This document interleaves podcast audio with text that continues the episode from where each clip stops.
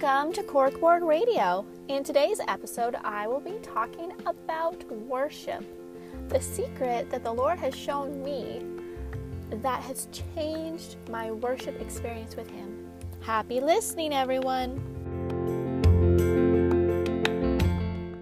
Today, I'd like to share with you a secret that the Lord has shown me that has literally changed my personal worship experience with the Lord about a year, uh, almost a year and a half ago, or a little over a year ago, uh, my mom and I started doing our home church services a little bit differently. And the Lord directed me to start preparing our worship section of the service a week ahead of time. And I would come, he would show me, give me a playlist for the songs we were to sing. And he directed me to start singing and praising Him with those songs every morning of the week leading up to that service.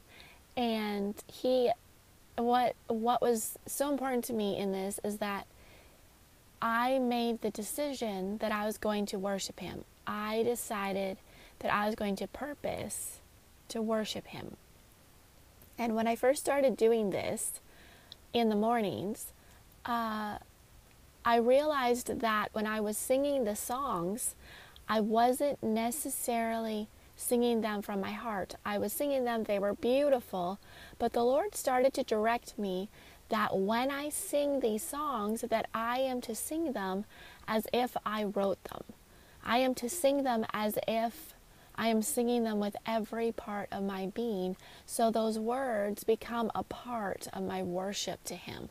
Those words become uh, I it's hard to explain, but it's it's like those words are real, and I make I make an an effort to put my heart into them when I'm singing them, and this doing this, making this effort, it has taken my worship experience with the Lord from like a two to like a ten, like I and I am not exaggerating the more that I put my heart into the words when I'm worshiping Him, the less I'm focused on myself when I'm worshiping Him. When I was a, a, a girl, um, one of the, my dreams was to be a singer. And I took music lessons as a girl, uh, singing lessons, and uh, and I learned how to sing uh, pretty high and it became a passion for me. When I got a little bit older, I realized that I could take that and I could use that uh, for the glory of God and I could become a worship leader. So I made that, that was like my dream when I was a teenager. I wanted to be a worship leader. And one day, uh, somebody who was really close to me told me that when I sing, I would never be able to be a worship leader because I sang too high. And that was really hard to hear because that was like a dream. Like it was my heart's desire was to be a worship leader. And after that point, I started making an effort not to sing so high. And uh, it was very hard for me to sing and to worship after that point because I felt like there was something wrong with my voice. And the Lord, over the years, has worked with me on this and has taught me that when I'm worshiping Him, it doesn't matter what it sounds like.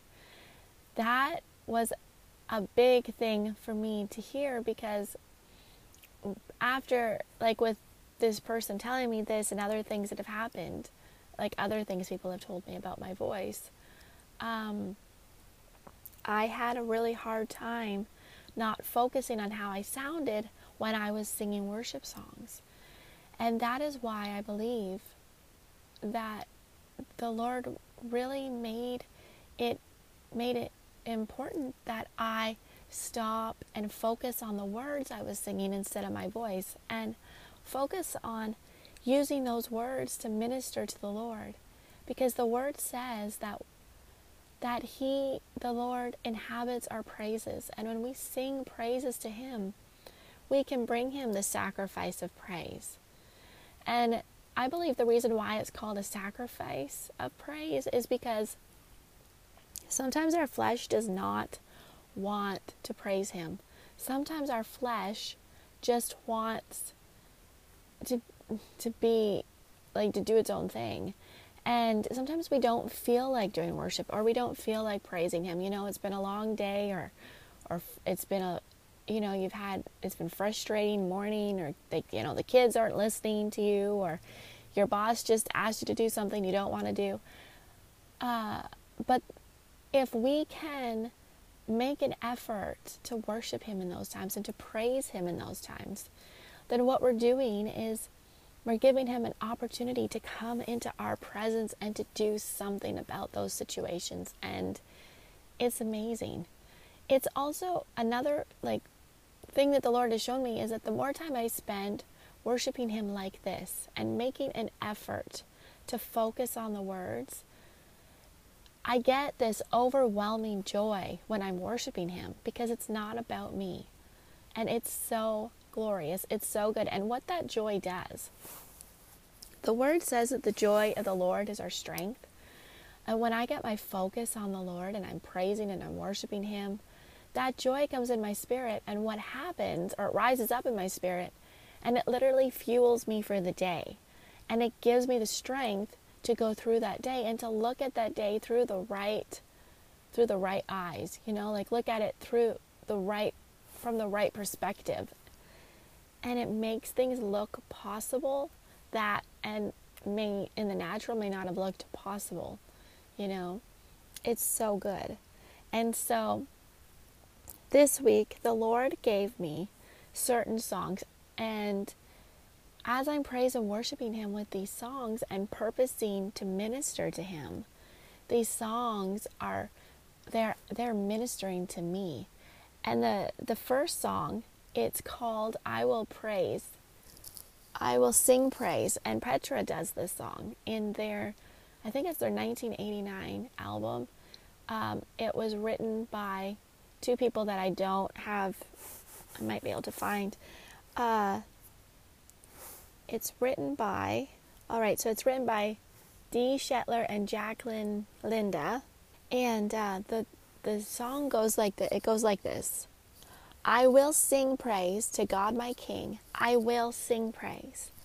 I will sing praise with my whole being. I will sing praise. And as I'm singing this, I'm making that decision. I will do this. I'm using my will, okay, to make the decision. I will sing praise. I will sing praise to God my King. And as I declare this and sing it, I am declaring that God is my King, and I will, I will sing praise. The next part of the song, it goes, My meditation of him shall be sweet because I love him. I will give my heart in celebration and lift my voice on high and make a joyful noise. And as I sing this with all of my heart, what happens is it's it's it's it's um it's strengthening my heart and it's pulling me up to this higher level of worship because I'm making an effort. I'm making the effort to praise him and and I'm making the decision because worship is a decision. Praising God is a decision that we make of our own free will. And when I make that make that declaration with my words and I sing it out with all of my heart, it is it it prepares the way for the rest of the songs and it positions my heart to sing to Him from the right place. The next song that I did, or that we have, it's a song that has two songs together, and it's by Caleb and Kelsey, and it's Waymaker and Surrounded Fight My Battles. And this song was written by just a minute, I'm going to find it. This song is written by, uh, oh, gotta get to the end of the song.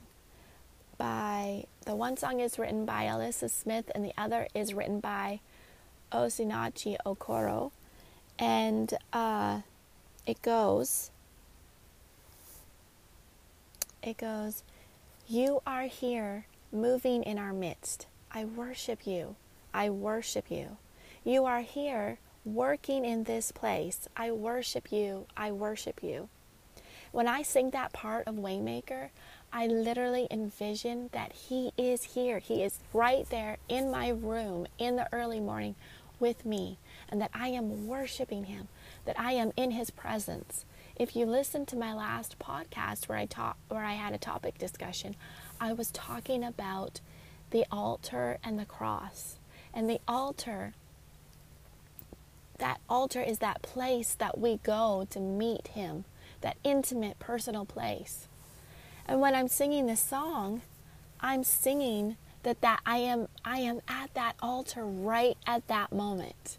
Right in my room, I am at the altar where I can worship him with all of my heart.